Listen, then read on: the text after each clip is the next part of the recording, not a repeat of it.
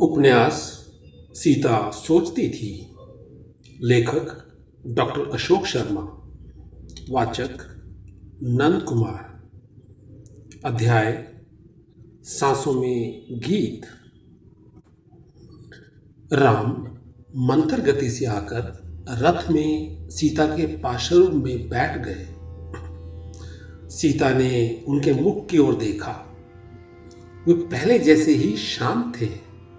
किंतु अधरों पर हल्की सी मुस्कुराहट थी। सीता ने पूछा, क्या बात थी? सब कुशल तो है। आप चिंतित ना हो। ऋषि शिव का धनुष टूटने से क्रोधित थे, किंतु अब शांत होकर चले गए हैं। आपने उनसे क्या कहा? सीता ने पूछा वे एक धनुष लिए हुए थे। उन्होंने यह धनुष मुझे दिया और बोले कि यदि मुझमें सचमुच शिव के धनुष को तोड़ने जैसा पराक्रम है तो इस धनुष से तीर चलाकर दिखाओ। मैंने उनसे वह धनुष ले लिया और उस पर बाण रखकर प्रत्यंचा खींची ही थी कि उन्होंने मुझे रोक दिया। और इसके बाद वे पता नहीं क्यों मुझे ही प्रणाम कर वापस हो गए। यह सुनकर सीता को आश्चर्य लगा, किंतु साथ ही यह भी लगा कि राम अवश्य ही अद्भुत प्रतिभा के धनी हैं। सीता और राम के मध्य यह प्रथम संभाषण था। राम का गंभीर, पुरुषोचित और आश्वस्त करने वाला स्वर सीता को बहुत अच्छा लगा। उन्हें अपने भाग्य पर गर्व सा होने लगा। उन्होंने फिर कुछ नहीं कहा। वातावरण सामान्य हो चुका था। बारात मंथर गति से पुनः अयोध्या की ओर बढ़ने लगी। किंतु कुछ दूर चलने के उपरांत ही शाम गिरने लगी। तो राजा दशरथ ने निर्देश दिया कि थोड़ा तेज चला जाए, ताकि रात्रि होने से पूर्व किसी डेरा डालने योग्य स्थान तक पहुँचा जा सके। थोड़ी देर में ही ऐसा स्थान आ गया। बारात ने वहाँ पर डेरा डाला और सैनिक अस्त्र शस्त्र लेकर चारों ओर तैनात हो गए। राम ने शिविर तक जाने के लिए सीता को हाथ थामकर रथ से उतारा और कहा, सीते, सीता ने सर झुकाए झुकाए ही उत्तर दिया, जी, मेरी ओर देखो। सीता ने संकोच से उनकी ओर देखा। दृष्टि मिली तो राम ने कहा, सीते तुम्हें पाना मेरा सौभाग्य था। और भगवान शिव की मुझ पर बहुत बड़ी कृपा थी कि उन्होंने मुझे इतनी शक्ति दी कि मैं उनका धनुष उठा सका। सीता ने ये शब्द सुने तो उन्हें लगा कि उनका जीवन साथी अत्यधिक वीर होने के साथ ही कितना विनम्र भी है। उनके हृदय की धड़कन बढ़ सी गई। वे कहना चाहती थी कि आपको पाने के लिए मैंने तो माँ गौरी से पता नहीं कितनी प्रार्थनाएँ की थी, किंतु धीरे से केवल इतना ही कह सकी, मेरा सौभाग्य और उन्होंने पुनः सर झुका लिया। सीते, आपकी उस वाटिका में मैं भूल से पहुँच गया था। किंतु आज मुझे लग रहा है कि मैं जीवन भर उस सुंदर भूल का ऋणी रहूँगा। आपको देखने के बाद जीवन में प्रथम बार मेरे अंदर किसी स्त्री के प्रति आकर्षण जागा था, राम ने कहा। सीता ने कहना चाहा कि वे स्वयं भी उस रात्रि सो नहीं सकी थी और यह उनके जीवन में पहली बार हुआ था, किंतु लज्जा ने उनको कुछ भी कहने से रोक दिया। उनका चेहरा लाल हो उठा और साँसें तीव्र हो गई। सीते आप कुछ कहेंगी? राम ने पुनः कहा।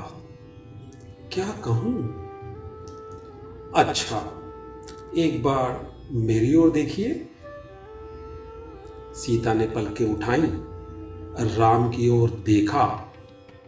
राम ने कहा, आपके इन बोलते से नेत्रों के, सौंदर्य के वर्णन के लिए हर उपमा बहुत छोटी होगी।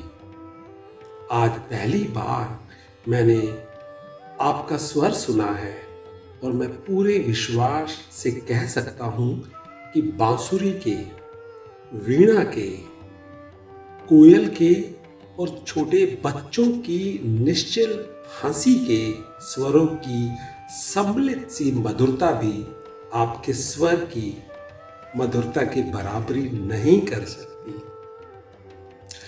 राम की इस बात पर सीता ने कोई उत्तर ना दे, कर पलके झुका ली। उनका मुख एक बार पुनः रक्तिम हो उठा। राम ने सीता का हाथ अपने हाथों में लेकर कहा, सीते हम्म कहते हुए सीता ने नेत्र उठाए। मैं तुम्हें वचन देता हूँ कि मेरे जीवन में तुम्हारे अतिरिक्त दूसरी स्त्री कभी भी नहीं आएगी। और और क्या? और हमारे सुख दुख कभी अलग नहीं होंगे। इस वार्तालाप में कब सीता के लिए आपके स्थान पर तुम आ गया, इसका राम को पता ही नहीं चला। किंतु अपने लिए संबोधन में आए इस परिवर्तन पर सीता का ध्यान गया। उनका मन आनंद से भर उठा।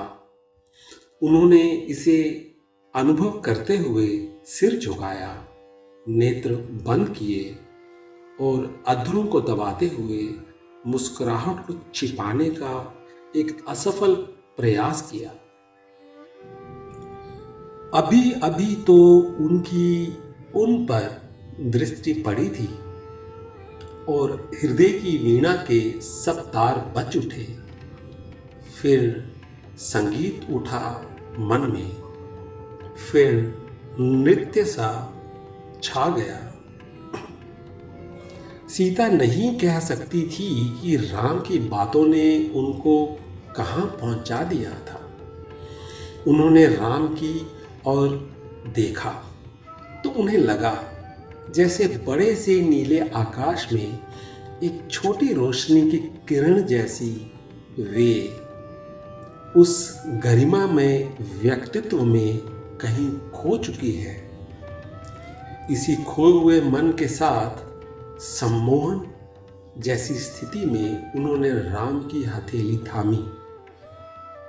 अपने मस्तक से लगाई और बोली, मेरे सौभाग्य मैं मन, वचन और प्राणों से सदा सदा के लिए आपकी और केवल आपकी ही हूँ। रुक रुक कर चलती बातों का प्रवाह। भौर की पहली किरण के साथ किसी पंछी के स्वर से टूटा। बारात के अयोध्या की ओर प्रस्थान करने की तैयारियाँ होने लगी। थोड़ी देर में सीता का रथ भी चल पड़ा। किंतु सीता के मन में विचारों का प्रवाह अभी भी चल रहा था। उनकी बहनें तो उनके साथ ही थी, किंतु सीता को पिता श्री जनक और माँ की बहुत याद आ रही थी। सुबह पिता के लिए अल्पाहार लेकर वे स्वयं जाती थी। तब वे उन्हें बहुत सी बातें बताया करते थे। सीता जानती थी कि उनके पिता विदेह कहे जाते हैं और उनकी पुत्री होने के कारण ही बहुत से लोग उन्हें विदेही भी कहते हैं। सीता ने उन्हें बहुत पास से देखा था। वे सचमुच ही विदेह थे। इतना ऐश्वर्य होते हुए भी उनका खान पान रहन सहन बहुत सादा और स्वभाव बहुत सरल था। कितनी भी मूल्यवान वस्तु हो, उन्हें उससे कोई मोह नहीं था। वस्तुओं के प्रति मोह रहित होना उन्होंने अपने पिता से ही सीखा था। सहसा उनका ध्यान अपने ससुराल की ओर चला गया। स्वसुर, दशरथ का स्वभाव उन्हें अपने पिता की भांति ही सरल लग रहा था। अपने देवरों में लक्ष्मण उन्हें अपने बड़े भाई राम से बहुत अनुराग रखने वाले लगे। उनको, उन्होंने राम के साथ वाटिका में, फिर पुनः परशुराम के साथ संवाद होते समय भी उनके साथ खड़े देखा था।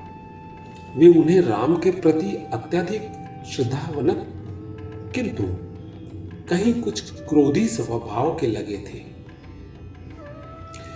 अपने देवरों, भरत और शत्रुघ्न के बारे में वे कोई विचार अभी तक नहीं बना पाई थी और अपनी तीनों सासों के बारे में भी उन्हें अधिक कुछ पता नहीं था। वे उनका मन विशेषकर राम की माँ कौशल्या का मन कैसे जीत पाएँगी, इसको लेकर भी उनके मन में बहुत विचार आ जा रहे थे।